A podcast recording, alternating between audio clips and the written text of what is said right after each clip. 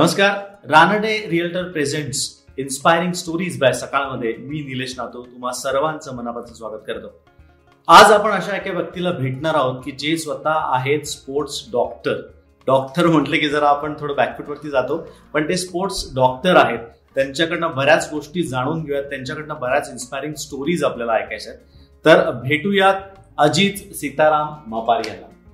अजित तुझं Ranade realtor presents inspiring stories या सकाळमध्ये मनापासून स्वागत. थँक्यू सो मच निलेश खरं तर खरंच बरं वाटतं मला नेहमी बोलताना. स्पोर्ट्स डॉक्टर म्हणल्यापेक्षा स्पोर्ट्सबद्दल सुद्धा चर्चा करायला मला नेहमीच आवडतं. स्पेशली काही टेक अवे मेसेजेस मला देता आले ना तर मला असं वाटतं की माझा जो काही टॉक असेल किंवा गप्पा असतील त्या जर एकदा झाल्या की मला असं वाटतं की ते सार्थकी झालं. असं. अगदीच. आज बऱ्याच गोष्टी तुझ्या प्रेक्षकांना तुला सांगायच्या आहेत. पण मला जाणून घ्यायचं तुझ्याकडनं. बेसिकली डॉक्टर म्हटले की आपण काय असतं काही लागलं दुखापत झाली असेल तरच डॉक्टरकडे जातो. पण आता मी तुझ्या क्लिनिकला स्वतः आलोय. फिट टू स्पोर्ट्स नावाचं क्लिनिक तुझं आहे. तर त्याच्याबद्दल आपण जाणून घेऊच या पुढे. पण मी ज्या ज्या वेळेस तुझ्या क्लिनिकमध्ये आलेलो आहे तर त्यामुळे लोक परफॉर्मन्स वाढवण्याकरता सुद्धा तुझ्याकडे येतात. तर हे ऍक्च्युली काय आहे सगळं? मला जरा सांग ना. तर बेसिकली कसं आहे ना स्पोर्ट्स डॉक्टर म्हटलं की त्याच्या अंडर ती खूप मोठी अमरेला आहे. आणि इंजुरी म्हटलं की फक्त डॉक्टर असंच जे समीकरण आतापर्यंत आहे. मग ते फॅमिली डॉक्टर असेल ऑर्थोपेडिक सर्जन असेल इथपर्यंत ते राहतात स्पोर्ट्स डॉक्टर म्हटलं ना की इंजुरी मॅनेजमेंटचा एक वेगळा एक त्याच्यामध्ये एक पैलू येतो. जो मी परत आपण गप्पा मारताना मी तुला सांगेलच. पण परफॉर्मन्स एन्हान्समेंटसाठी जे जे स्पोर्ट्स सायन्स आणि मेडिसिनचा बॅकअप लागतो ना, तो खूप महत्त्वाचा असतो. एखाद्या खेळाडूसाठी असेल रिक्रिएशनल प्लेअरसाठी असेल आणि म्हणजे जे विकेंड वॉरियर्स आम्ही ज्यांना नाव म्हणतो की यांना फक्त शनिवार रविवारी जे लोक खेळतात त्यांना थोडासा जर चांगला बॅकअप देता आला तर त्यांचा इंजुरीचा रेट कमी होईल आणि त्यांचा परफॉर्मन्स एनहान्स होईल. याच्यासाठी जे जे एक काय म्हणतात एक कंप्लीट एक अम्ब्रेला लागते. ती ह्या स्पोर्ट्स मेडिसिनच्या अंडर किंवा स्पोर्ट्स डॉक्टरच्या अंडर येते. आणि आता फिट टू स्पोर्ट्स जसं म्हणालच की आमची एक होलिस्टिक एक टीम आहे एक्सपर्ट्सची आणि ते आम्ही बेसिकली हीच सर्व्हिस जी आहे ती आम्ही पुढे या खेळाडूंना age group nine to ninety years पर्यंत येतात क्लिनिकला म्हणजे अगदी नऊ वर्षापासून. नव्वद वर्षापर्यंत एट्टी नाईनचं मला वाटतं एक माझ्याकडे आली होती की चालताना अँकल दुखतो काय करायला पाहिजे. हो. इथपर्यंत स्पेक्ट्रम थोडासा आहे. तर हे जे परदेशामध्ये आपण बसतो की खूप त्यांचं प्रगत झालेलं आहे. त्याचं प्रगत म्हणण्यापेक्षा काय ना ते वेळोवेळी ह्या स्पोर्ट्स सायन्स आणि मेडिसिनचा एक सपोर्ट घेत असतात. तो आपल्याकडे इतके वर्ष नव्हता पण खूप मोठा देश आहे आणि आपले प्रॉब्लेम्स पण बरेच असतात. पण जेव्हा आपण म्हणतो की काय करायला पाहिजे एखाद्या खेळाडूंनी जर त्याचा परफॉर्मन्स इंटरनॅशनल लेवलला न्यायला पाहिजे तर तो खूप कमी वयात जर त्यांना योग्य ते मार्गदर्शन मिळालं तर डेफिनेटली त्यांना इंजुरी तर प्रिव्हेंट होतीलच पण त्यांचा परफॉर्मन्स नक्कीच वाढेल. तर तो ह्या अमरेला खाली सगळं येतो बरोबर. मी तुला असं म्हणायचं आहे का की रात्र असं सध्या म्हटलं जातं की स्पोर्ट्स डॉक्टर किंवा जो एक परफॉर्म एन्हान्स करण्याकरता जी व्यक्ती असते त्याचं काम कोचच्या एवढंच आहे तेवढीच जबाबदारी त्या व्यक्तीवरती असते जशी की तुझ्यावरती असते? इनफॅक्ट मला असं वाटतं की कोचवर तर मॅक्सिमम जबाबदारी असते कारण तो सर्वे सर्व असतो. त्या टीमसाठी असेल किंवा त्या खेळाडूसाठी असेल. पण जेव्हा आम्ही एक्सपर्टीज असं म्हणतो की ही टीमवर्कच पाहिजे याला. जर तुम्हाला परफॉर्मन्स एनहान्समेंट व्हावा असं वाटत असेल तर नुसतं एक कोच एक आधारस्तंभ आणि त्यांनी सगळं केलं पाहिजे असं नाही. इनफॅक्ट त्याची जबाबदारी जर काही अंश बाकीच्या एक्सपर्ट्सवर दिली तर कोचला कोचचं काम खूप छान करता येतं आणि त्यांचं स्ट्रेस लेवल खूप कमी होऊ शकतो. मग तो न्यूट्रिशनिस्ट असेल एखादी इंजुरी झाली तर त्याच्यासाठी काय करायला पाहिजे ते कोणीतरी दुसरं बघतंय. त्याचं न्यूट्रिशन हायड्रेशन एक जण बघतोय. त्याचं मेंटल कोचिंग एक जण बघतोय. त्याचं परफॉर्मन्स एन्हान्समेंटसाठी लागणारं जे त्याचं पिरियडायझेशनचं प्लॅन असेल ते एक जण बघतंय. त्याचं रिकव्हरी सेशन्स कोणीतरी बघतंय. हे जेव्हा व्हायला लागतं आता एक्झाम्पल द्यायचं म्हटलं ना की जे जगातले टॉप काही खेळाडू आहेत. जसं आता टेनिसचा असेल म्हणजे जोकोविच असेल फेडरर असेल नदाल असेल. सहा सहा सात सात कन्सल्टंट्स असतात त्या. लोकांच्या त्यांना. सपोर्ट करणं ते कोचला सपोर्ट करणं तसंच काहीसं आहे आणि म्हणून ते तिथे आहेत आज इतक्या. वर्षानुवर्ष ती जेव्हा त्या लेवलला खेळू शकतात त्याचं कारणच आहे की त्यांना हा पूर्ण बॅकअप मिळतो आणि कोच फक्त स्किल्स आणि टॅक्टिक्स आणि टेक्निक्स वर जास्त फोकस अगदी खरं अगदी खरं तुझ्या बाबतीत म्हणायचं झालं तर कुठल्या कुठल्या स्पोर्ट्सला तू केटर करतोय? कुठच्या कुठले स्पोर्ट्स तुझ्याकडे आतापर्यंत येत आहेत? आता कसं झालं की जेव्हा इंग्लंडला मी स्पोर्ट्स मेडिसिन शिकून आलो त्याच्यानंतर मला लक्षात आलं की खूप मोठी ही एक गॅप आहे जी वॉइड आहे जो मला भरून काढायचा होता. म्हणजे कुठल्या दृष्टीने की नुसतं इंजुरी मॅनेजमेंट नाही पण जे परफॉर्मन्ससाठी लागणाऱ्या ज्या गोष्टी असतात तर त्या. आणि प्लस इंजुरीकडे एक बघण्याचा एक वेगळा दृष्टिकोन मला ते इंग्लंडमध्ये बघायला मिळाला. की ते आपण कसं असतं की समजा एक जण कोणीतरी गेला इंजुरी झाली डॉक्टरकडे गेला की ते म्हणतात की हे औषधं हे रेस्ट घे आणि हळूहळू हे थोडेसे व्यायाम करून सुरू कर. जनरल पॉप्युलेशन ऑफिसमध्ये जाणाऱ्या माणसाला तेवढं पुरतं. पण जर खेळाडू असेल तर त्याला कंप्लीट वेगळ्या दृष्टीने बघायला लागतं. तर कसं असतं की थोडस अजून एक उदाहरण द्यायचं म्हटलं की एखादा खेळाडू ज्याला अँकल इंजुरी झाली आहे आणि माहिती आहे की ती स्प्रेन आहे ग्रेड वन ग्रेड टू आणि आपल्याला त्याला ऑब्विसली रिकवर करायचं कुठलाही डॉक्टर जो असतो रेग्युलर आपण जे स्पोर्ट्स डॉक्टर आता थोडस बाजूला ठेवूया. पण साधारण आता जे होतं ना की आपण एका ऑर्थोपेडिक सर्जनकडे जातो. कारण खेळाडू आहे म्हणून आपण जनरल प्रॅक्टिशनरकडे किंवा फॅमिली डॉक्टरकडे न जाता आपण ऑर्थोपेडिक हॉस्पिटल त्याचा अभ्यास थोडा जास्त असतो तर ते युजली काय होतं की with due respect to all orthopaedic surgeons की त्यांनी काय ते काय करतात की ओके तुला आहे इंजुरी तू बरा होशील हे औषधं रेस्ट घे आणि सुरू कर. आमचा दृष्टिकोन थोडासा वेगळा असतो. आम्ही फक्त त्या अँकलला रेस्ट देतो. कारण अख्खं शरीर त्याला काही झालेलं नसतं. त्याचे अपर बॉडी त्याचं कोर त्याचा दुसरा पाय त्याचं मी हे हे सगळं चालूच ठेवलं पाहिजे. कारण अँकल जेव्हा बरा होतो त्यावेळेला त्याची सगळी बॉडी परत ती डिकंडिशन व्हायला नको. हो, म्हणून हा वेगळा एक अप्रोच असतो. कुठली इंजुरी झाली तरी त्याचा अप्रोच वेगळा बदलला जातो ऍथलीट म्हणून तुला बाकीच्या शरीराची काळजी घ्यावीच लागते. जेवढं की डॅमेज पार्ट आहे त्याची पण. कर मग माझे जे एक्सपर्ट असतात फिजिओथेरपिस्ट आहेत ज्यांची मला मदत घ्यायला लागते ह्या एक्सरसाइज प्रोग्राम त्याप्रमाणे डिझाईन करायचा आणि असं. तर हा सगळा अप्रोच हा बदलतो स्पोर्ट्स मेडिसिन म्हणण्यापेक्षा किंवा स्पोर्ट्स डॉक्टरचा जो अप्रोच असतो तसा. अगदी. जसं तू मेन्शन केलंस तू हे युकेतनं लंडनमध्ये हे सगळं शिकून आलेलं आहेस. थोडं तिकडच्या बद्दल सांगा तिथला प्रवास कसा होता? कसा गेलास? कुठली डिग्री घेतलीस? हो. आता कसं झालं की मी खर तर याच्याबद्दलच आपला तास जाईल बोलायला पण थोडक्यात सांगायचं तर जाण्या अगोदर मी दहा वर्ष स्पोर्ट्स सर्जन बरोबर काम केलं. हो. आणि तो एक्सपिरियन्स जो मला होता ना तो टेबलच्या पलीकडचा म्हणतो. आम्ही म्हणतो की I have seen the other side of table आता ही साईड मला जेव्हा लक्षात यायला लागलं की कितीतरी खेळाडू ते स्पोर्ट्स सर्जनकडे यायचे ते ट्रीटमेंटसाठीच यायचे. पण नंतर मग विचारायला लागलं की आपण एवढा मोठा देश असून एवढे छान स्किल सेट्स असून आपण ऑलिम्पिकमध्ये अगदी अशी एवढीशी पोटावर कारण होतं कसं की आपल्या आतापर्यंतचे सगळे मेडल्स जरी काढले तरी ते मायकल फिल्म्स पेक्षाही कमी होतं. म्हणजे एका माणसापेक्षा. म्हणजे इतकं तफावत आहे. बरं व्हॉल्यूम बघायला गेलं तर आपण जगातली सगळ्यात दुसरी सगळ्यात मोठी म्हणजे सेकंड लार्जेस्ट पॉप्युलेटेड कंट्री आहोत. आणि स्किल सेट्स म्हणशील तर आमाप आहे. खरंच मग जो हा गॅप मला वाटला ना की कुठेतरी ते इंग्लंडला गेल्यावर मला लक्षात आलं की अरे हे लोक इतके सायंटिफिक आणि प्रोफेशनल अप्रोच आहे यांचा.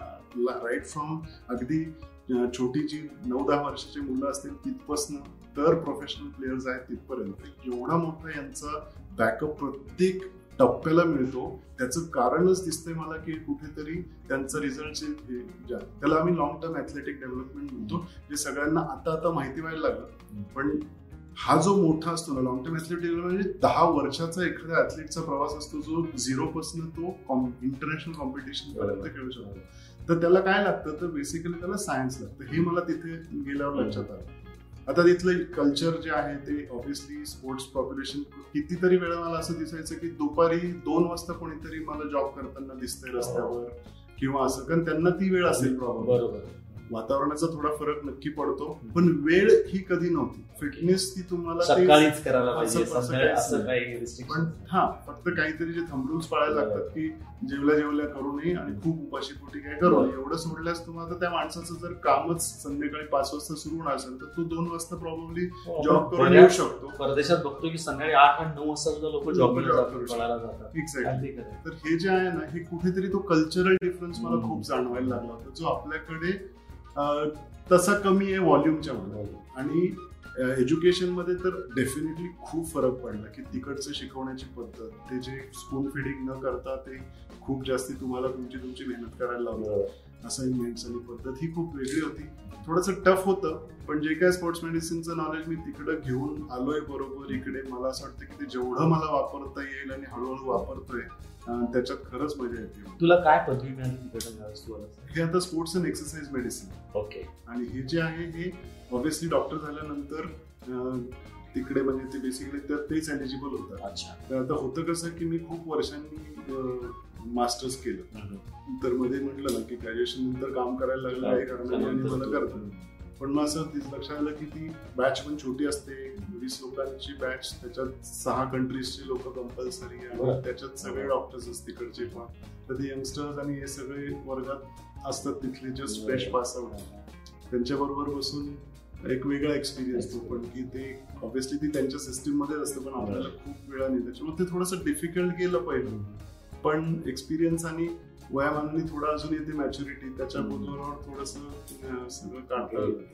पण तू आता एक चांगला शब्द वापरलास की ऍथलीटचं त्याला म्हणजे जो आता समजा वीस टक्के करतोय त्या वीस टक्क्यापासून त्याला ऐंशी टक्क्यापर्यंत नेण्यासाठी म्हणून तुझी मदत होते म्हणजे लोकांना सांगायला मला आवडेल की डॉक्टर जसं मी पहिल्यांदा सुरुवात केली की इंजुरी झाली तरच तुम्ही डॉक्टरकडे जाता असा विषय आता राहिलेला नाहीये. जर तुम्ही वीस टक्के देत असाल परफॉर्मन्स वाईज मी म्हणतो तर तो ऐंशी टक्क्यापर्यंत नेण्यासाठी तुम्हाला अजित सारख्या डॉक्टरांची गरज पडते किंवा मदत होऊ शकते. तर त्याबद्दल थोडं सांगा की तू परफॉर्मन्स एन्हान्स कसा करू शकतो तुझ्यामध्ये? कसं आहे ना आता मी की आता साधारण सतरा ते अठरा डिसिप्लिन्स आम्ही आता फिट टू स्पोर्ट क्लिनिकमध्ये बघतो. आणि एक साधारण दहा लोकांची टीम आहे आमच्या क्लिनिकमध्ये प्रत्येकाची एक स्पेशालिटी असते. आता एखादा खेळाडू आला आणि तो म्हणाला की नाही मला त्याला इंजुरी नसते. तो आला आणि त्याला परफॉर्मन्स एनहान्समेंट करून घ्यायचं. तर आम्ही काय करतो की त्याचं आधी असेसमेंट करतो. मस्क्युलोस्केलेटिव्ह स्क्रीनिंग म्हणतो आम्ही त्याला. पूर्ण हेड टू टो अख्खं त्याचं क्लिनिकल असेसमेंट होतं. मग ते काही टेक्नॉलॉजी वापरून होतं काही गोष्टी असतात त्या थ्री डी आम्ही त्याचे इमेजेस घेतो सगळ्या बाजूनी. फंक्शनल मुवमेंट स्क्रीनिंग नावाचा एक प्रकार असतो की जो खूप बाहेर वापरला जातो. की कुठल्या मुवमेंट्स कशा होत आहेत ते बेसिक मुवमेंट्स त्याचा एक अभ्यास होतो. क्लिनिक बेस्ड काही फिटनेस टेस्ट असतात त्या करून घेतो. आणि काही स्पोर्ट्स स्पेसिफिक टेस्ट असतील डिपेंडिंग ऑन तो कुठल्या लेवलचा ॲथलीट आहे. जर स्टेट लेवलचा ॲथलीट आला तर तो ऑब्व्हियसली एका लेवलला परफॉर्म करत असतो. पण आता माझ्याकडे मी म्हटलं तसं की अगदी नोवाईस ज्यांनी आता सुरुवात केली खेळायला इथपासनं तर अगदी ऑलिम्पियन्स पर्यंत आता आम्ही केटर करतो. मग त्यांचे कॅटेगरीज ऑफ टेस्टिंग बदलायला लागतात कारण त्यांचे पॅरामीटर्स वेगवेगळे असतात. तर ते एकदा झालं की आपल्याला एक बेसलाईन रिपोर्ट मिळतो. तर रिपोर्ट मिळतो म्हणजे काय होतं की आपण जसं शाळेत रिपोर्ट मिळतो आपल्याला की हिस्ट्रीत किती मिळाले. जॉग्राफीत किती मिळाले कुठे तसं बॉडीचं एक रिपोर्ट कार्ड आपलं रेडी होतं. आणि ते आपल्याला काय करतो कंपेअर करतो की आता समजा माझ्याकडे एक चौदा वर्षाचा टेनिस प्लेअर आलाय. त्याचे आत्ताचे पॅरामीटर्स काय आहेत? आणि तो त्याचं कंपेअर जर केलं एका युरोपियन स्टँडर्डची तर तो कुठे कमी पडतो? आणि मग कारण आपल्याला फॉल त्यांच्या बरोबरच कम्पीट करायचं जरी फिजिकल मॅच्युरिटी मध्ये काही डिबेटिंग पॉइंट्स असतात की आपण लेट मच्युअर होतो आपलं जेनेटिक कॉम्पोजिशन असं नाहीये जे आतापर्यंत म्हटलं जात होतं. पण तसं नाही राहिलं कारण आज चायना आपल्यापेक्षा तसे असले yes. तरी देखील आज ती लोक कुठल्या कुठे गेली? जपान आहे जपानचे काही प्लेयर्स आपण बघतो कोरिया आहे. आज ते कुठेतरी कुठल्या ना कुठल्या स्पोर्टमध्ये खूप मोठ्या प्रमाणात परफॉर्म करतात. तर याचं कारण आहे की त्यांना सायन्सचा बॅकअप खूप चांगला मिळत गेला ते घेत गेले आणि तर माझा जेव्हा बेसलाईन रिपोर्ट रेडी होतो तेव्हा आपण त्याचं प्लॅन आखतो की त्याला कुठे ग्लुकोज आहेत आणि मग आपण त्याच्यावर काम करायला सुरुवात करतो. आणि तो जो प्लॅन आहे ना तो परफॉर्मन्स एनहान्समेंटचा प्लॅन आहे. त्याला ऍथलीट डेव्हलपमेंट प्रोग्रामच म्हणतो तर तो प्लॅन जर आपण सुरू केला तर डेफिनेटली खूप फायदा होताना आम्हाला दिसतोय. गेल्या चार वर्षामध्ये लिटरली काही काही मुलं आहेत की जे अगदी स्टेट लेवलला जेमतेम परफॉर्म करत होते. ती लोक आता आपल्या भारताला रिप्रेझेंट करताना बरं वाटतं बघायला की. आणि प्लस रोलर स्केटिंग सारखं आहे गेम की जिथे काही एक दोन इंडियन प्लेयर्स आहेत आपले पुण्यातलेच आहेत आणि ते. तर त्यांच्याबरोबर काम करताना असं लक्षात येतं की जेव्हा आपण वर्ल्ड चॅम्पियनशिपला भारताचा नंबर कुठेतरी असा पंचवीसावा तिसावा लागायचा रेसमध्ये आज पहिल्यांदा असं झालंय इतक्या वर्षांमध्ये की भारताला रिप्रेझेंट करणारी जी दोन मुलं होती ती पुण्यातलीच आहेत आणि ती आज टॉप टेन मध्ये आली आहेत. एक- तर सातवा आला. चायनामध्ये दीड वर्षापूर्वी जेव्हा झाली तर हे मला असं म्हणायचं नाही की ते सगळं श्रेय पण मदत. कुठेतरी होतीच. पण ती डेफिनेटली होती आहे. की स्पोर्ट्स सायन्सचं फक्त बॅकअप दिला आम्ही आणि कोचेसनं बरोबर घेतलं. आणि ऍथलीटनी ऑब्व्हियसली मेहनत करतातच आहे पण जर सिस्टमॅटिक मेहनत झाली तर खूप फरक पडतो एवढं नक्की. नक्कीच नक्कीच. थोडं तू आता केलेल्या कामाबद्दल आपण बोलूयात की तू international cricket council I C C ज्याला म्हटलं जातं तर त्यांच्याकरता डोपिंगचे पण तुझे असाइनमेंट होत्या दोन. हो. तर त्याबद्दल थोडं सांग. कसं एक परत म्हटलं की आपण एक एक विषय घेतला तर खरंच खूप बोलताय.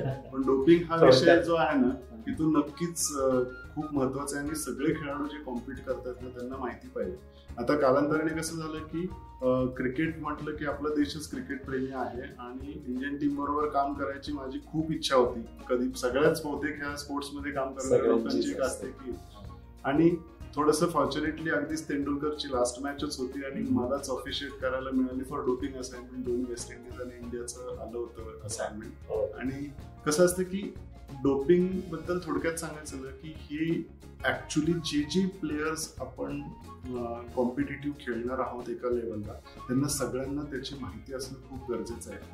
क्रिकेट हा इव्हॉल्ड गेम आहे आपल्याकडे. आज खूप जास्ती प्रमाणात त्याचं काय म्हणतात ते एक एव्होल्युशन इतकं छान झालंय. झालं. की मोठं झालंय की आपल्याला लोक जग फॉलो करतात. आणि तसंच डोपिंगमध्ये पण सेम झाले की प्रत्येक खेळाडूला माहिती असते की डोपिंग काय आहे. त्याची प्रत्येकाला त्यांनी ते- म्हणजे इनफॅक्ट इंडियन टीमच्या प्रत्येक प्लेअरला एक बुकलेट दिलं जातं. फक्त डोपिंगचं वेगळं. की जे ते काय फॉलो. करायला पाहिजे. तुमचं जर टेस्टला कोणी आलं तर तुम्हाला काय काय तुमचे राईट्स काय आहेत?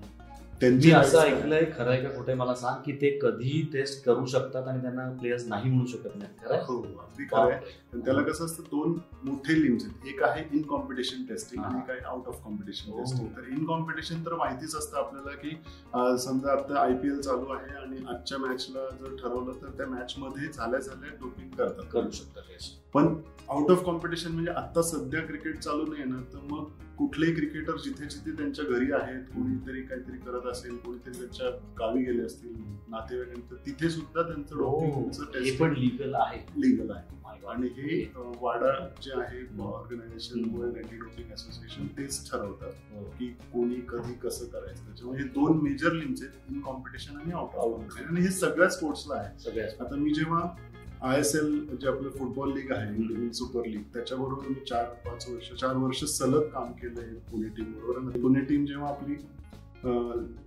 हैदराबादला शिफ्ट झाली म्हणून मला जाता आलं नाही. पण चारही वर्ष टेक्निकल क्रू जो होता तो सगळा युरोपियन होता. ओके आपल्याकडच्या बऱ्याचशा फुटबॉलर्सना डोपिंग हे नवीन नवीन होतं. त्यांना आणि मला प्लेयर्स आणि मला थोडा अनुभव डोपिंगचा असल्यामुळे क्रिकेटमुळे मला फायदा झाला त्यांना एक्सप्लेन करायला सांगायला समजायचं.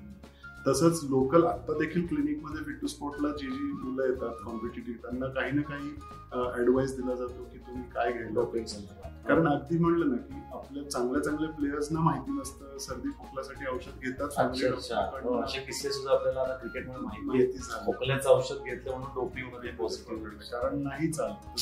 औषधच एक प्रकार नाहीये अशातला भाग नाही पण तुम्ही सप्लिमेंट्स काय घेता? ते अप्रूव्ड आहेत की नाही? या सगळ्या गोष्टींचा विचार एखाद्या कॉम्पिटेटिव्ह प्लेअरने केला पाहिजे. शेवटचं डोपिंगबद्दल सांगायचं म्हणजे की का केलं पाहिजे? कारण तुम्ही जर चुकून पकडल्या गेलं तर ती जबाबदारी फक्त प्लेअरची असते. तुम्हाला असं म्हणून चालत नाही की मला माझ्या काकाने दिलं कोचने दिलं. कोणालाही ते दोषी धरू शकत नाही. ते प्लेअरला आणि त्याचं चार वर्ष त्याला बॅन करू शकतात.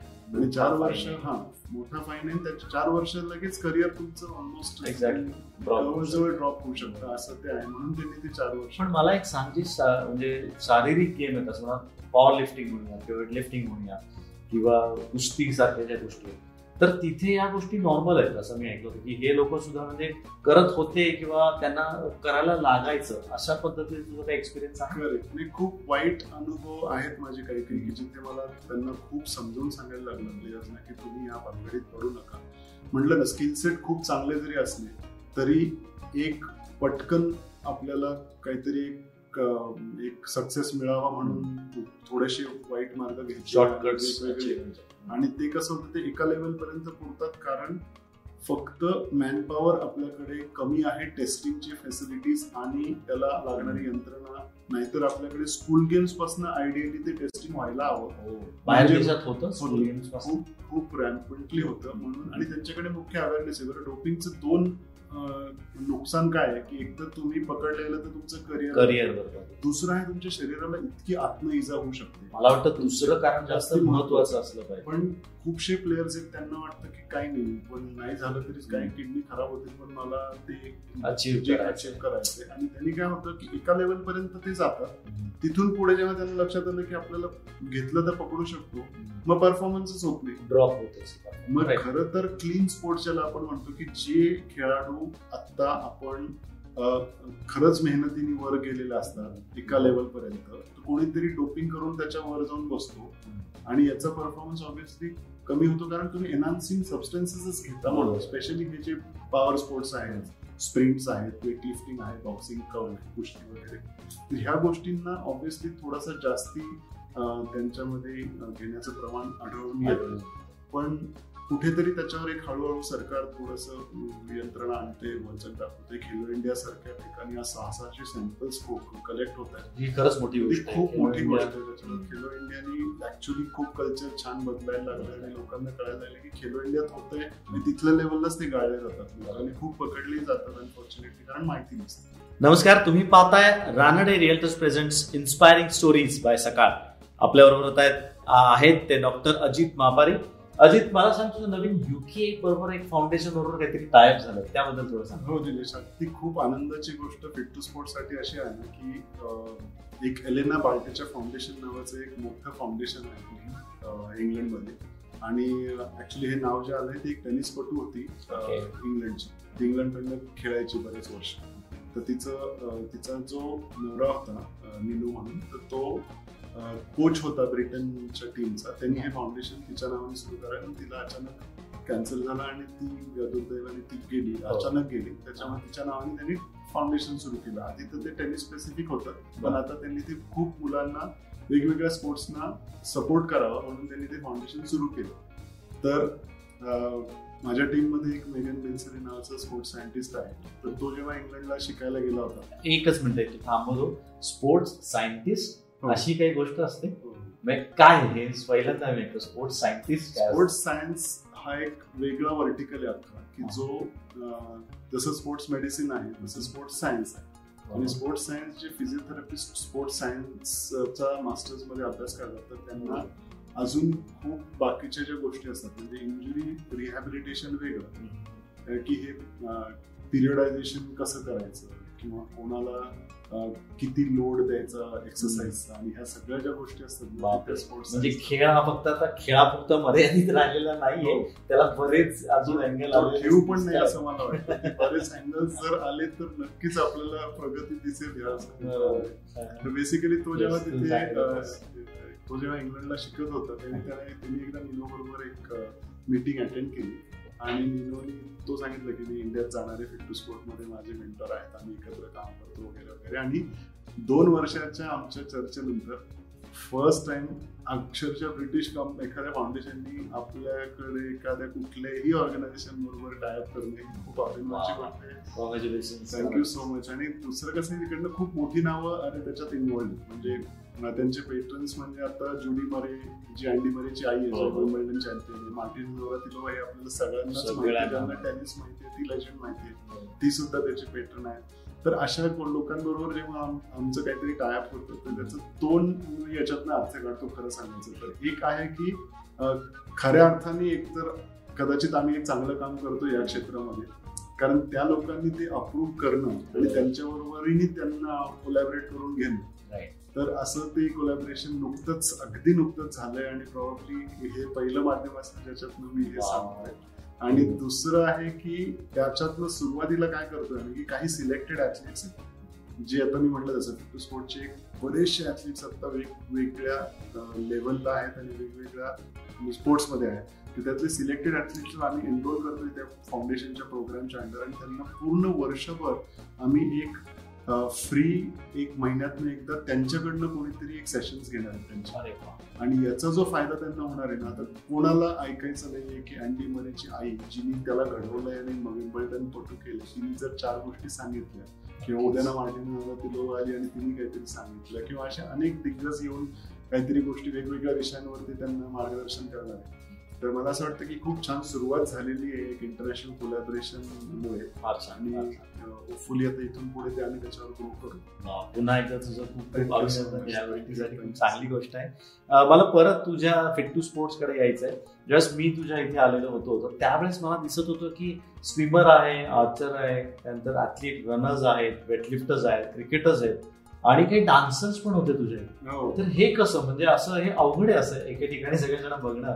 तर डान्सर्स तुझ्या इथे कशासाठी आले नाही कसं आहे ना की तोही एक स्पोर्टचा फॉर्म आहे असं जर आपण आता कन्सिडर केलं. तर कथक असेल भरतनाट्यम असेल किंवा असेल तर ते खूप कमी वयात एकतर मुली किंवा इव्हन मुलं शिकायला लागतात.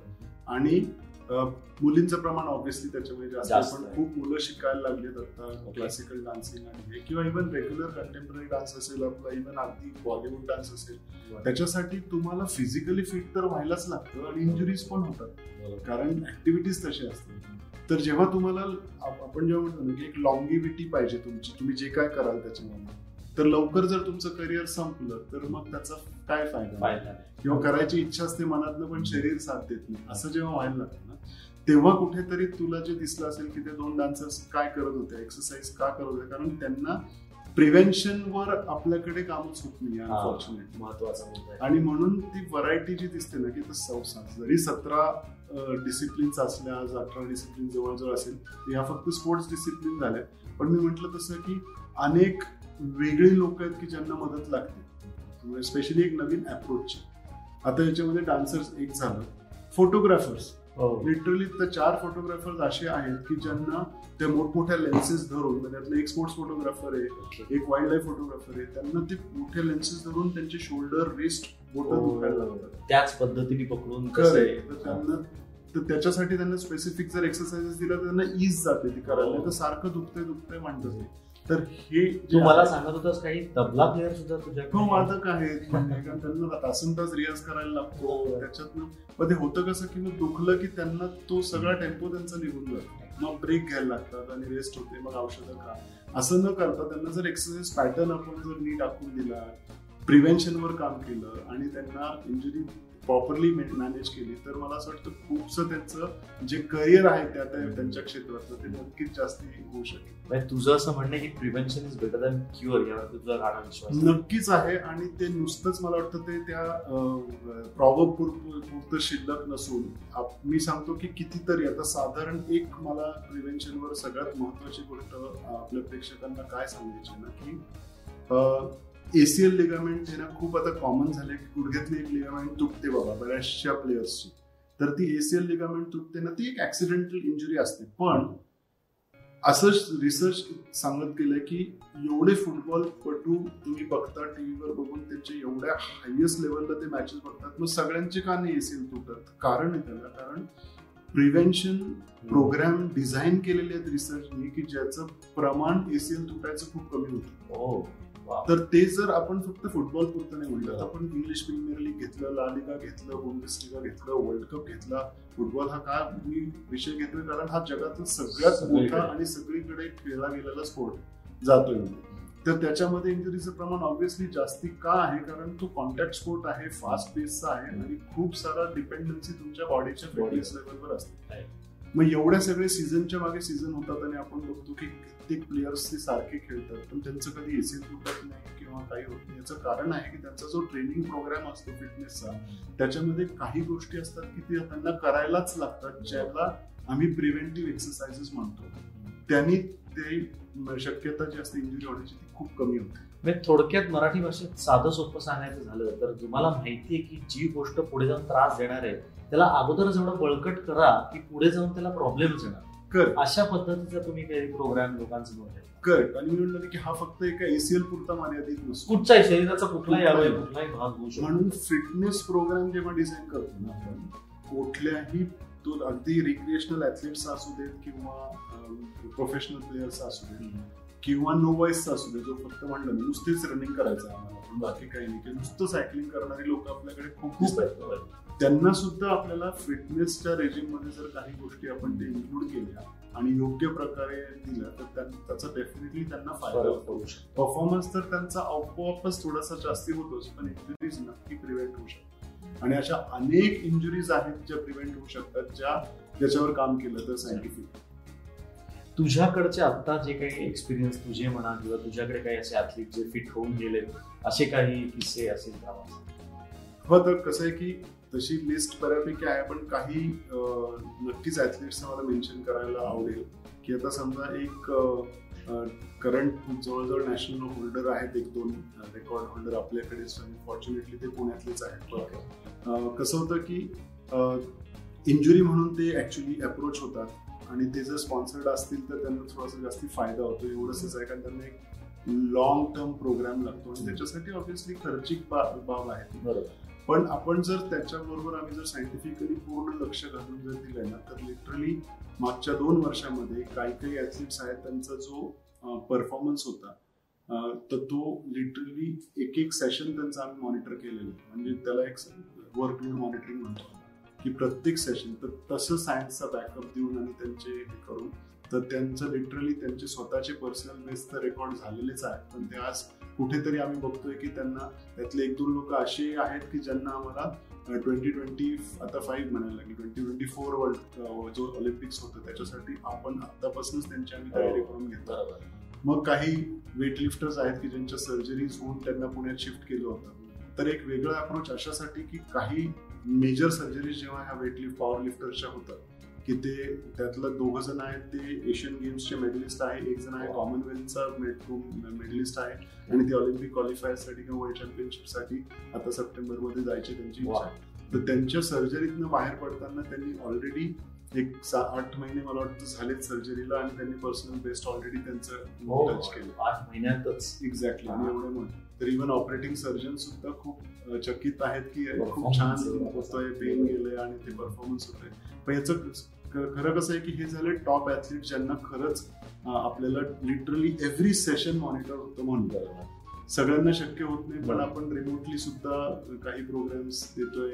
आता कलकत्त्याचे दोन ऍथलीट्स आहेत एक शूटर आहे जी आता आपल्या ऑलिम्पिक्सला क्वालिफाय होईल तिलाही आम्ही इकडनं सपोर्ट करतो की कुठल्या एक्सरसाइजेस करायला पाहिजे. आणि लॉकडाऊन मध्ये पण खूप फायदा झाला की जी लोक घरी अडकलेली होती मंडळी सगळे ऍथलीट्स त्यांचं मोराल खाली न जाता त्यांचं एक कंडिशनिंग लेवल एक होम बेस्ड प्रोग्राम सायंटिफिक जर त्यांना दिला विदाऊट युझिंग जास्ती प्रॉप्स आणि वेट्स नसतात काही नसतात.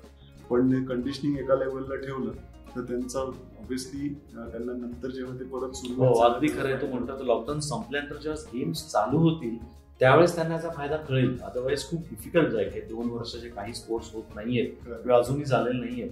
जसं तू म्हणतोयस त्याप्रमाणे त्यांना खूप फायदा होऊ शकतो.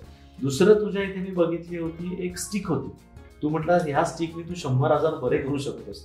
तर त्या स्टिकबद्दल थोडं सांगा. म्हणजे दिसायला खरं नुसती एक ती छडी एवढी मोठी लाभ त्याला स्टिक मोबिलिटी नावाचा एक प्रकार आहे. तो आता खूप अगदी नवीन आलेला आहे. मी म्हटलं ना की परफॉर्मन्स एनहान्समेंटसाठी तुम्हाला एव्हिडन्स बेस्ड सायन्स खूप गरजेचं असतं की ज्याच्यावर रिसर्च झालेला आहे आणि ते तुम्हाला बेसिकली वापरता आलं पाहिजे. तर जेव्हा हे स्टिक मोबिलिटीचा जो प्रकार आहे त्यातलं कुठली तरी आता माझ्या स्टिक मधली अजून एक फिजिओथेरपिस्ट आहे मीना म्हणून. तिला स्पेशली दुबईला पाठवलं होतं हा कोर्स करायला. कारण. तो आपल्याकडे होत नाही आणि भारताचा सगळ्यात जवळ तो दुबईला होतो. नाही तर युरोपमध्ये किंवा अमेरिकेतच होतो.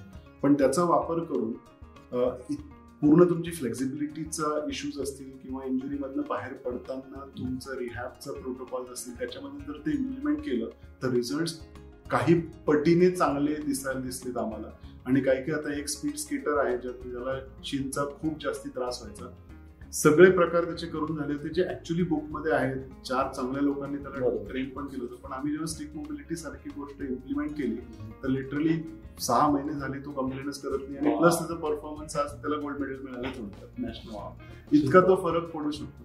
तर नवीन उपकरण असतील स्टिक मोबिलिटी सारखे असतील किंवा त्याला दुसरं अॅनिमल फ्लो नावाचा एक प्रकार आहे. अशी सगळ्या गोष्टी जेव्हा आपण इम्प्लिमेंट करायला लागतो तर तो खेळाडूंना डेफिनेटली त्याचा फायदा तर होतोच. तुम्ही म्हटलं जसं की आणि फायदा नुसता परफॉर्मन्ससाठी नाही पण डेफिनेटली त्यांच्या इंजुरीतनं बाहेर पडताना पण किंवा इंजुरीतनं रिकवर होताना.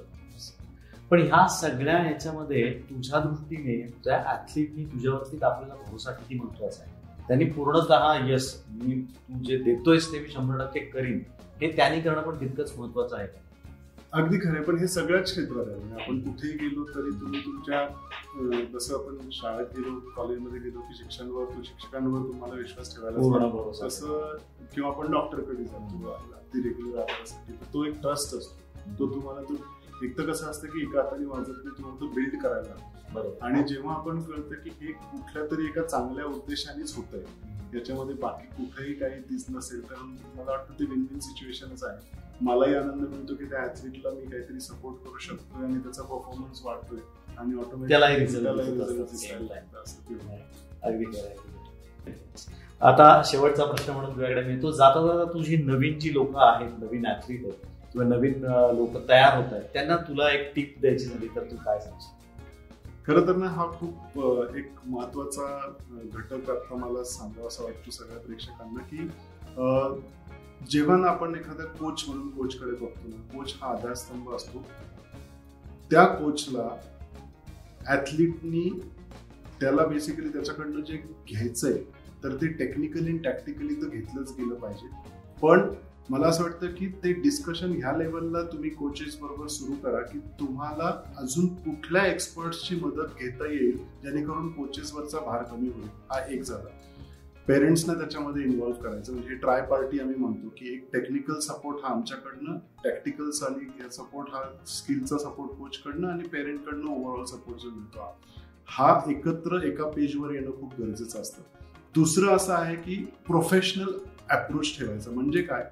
की आपल्याकडे खूप इमोशनली गोष्टी होतात ते असं माझ्या एक गेल्या पंधरा वीस वर्षात लक्षात आलं आणि म्हणून आपला कुठेतरी आपलं एक जी प्रोग्रेस असतो तो कुठेतरी खुंटतो कुठेतरी प्लॅटो हिट करतो. तर मला असं वाटतं की जे प्रोफेशनल ॲथलीट्स आहेत आणि ज्यांना खरंच कॉम्पिटेटिव्ह लेवलला आणि मोठ्यात मोठ्या लेवलला खेळायचं ना त्यांनी अप्रोच पूर्ण प्रोफेशनल ठेवला पाहिजे. म्हणजे काय? की जर तुम्हाला ह्या कोचचे लिमिटेशन्स कळालेत आणि तुम्हाला पुढच्या कोचकडे जायचंय तर ते ह्या कोचला काय वाटेल? आता मी कसं जाणार पुढे?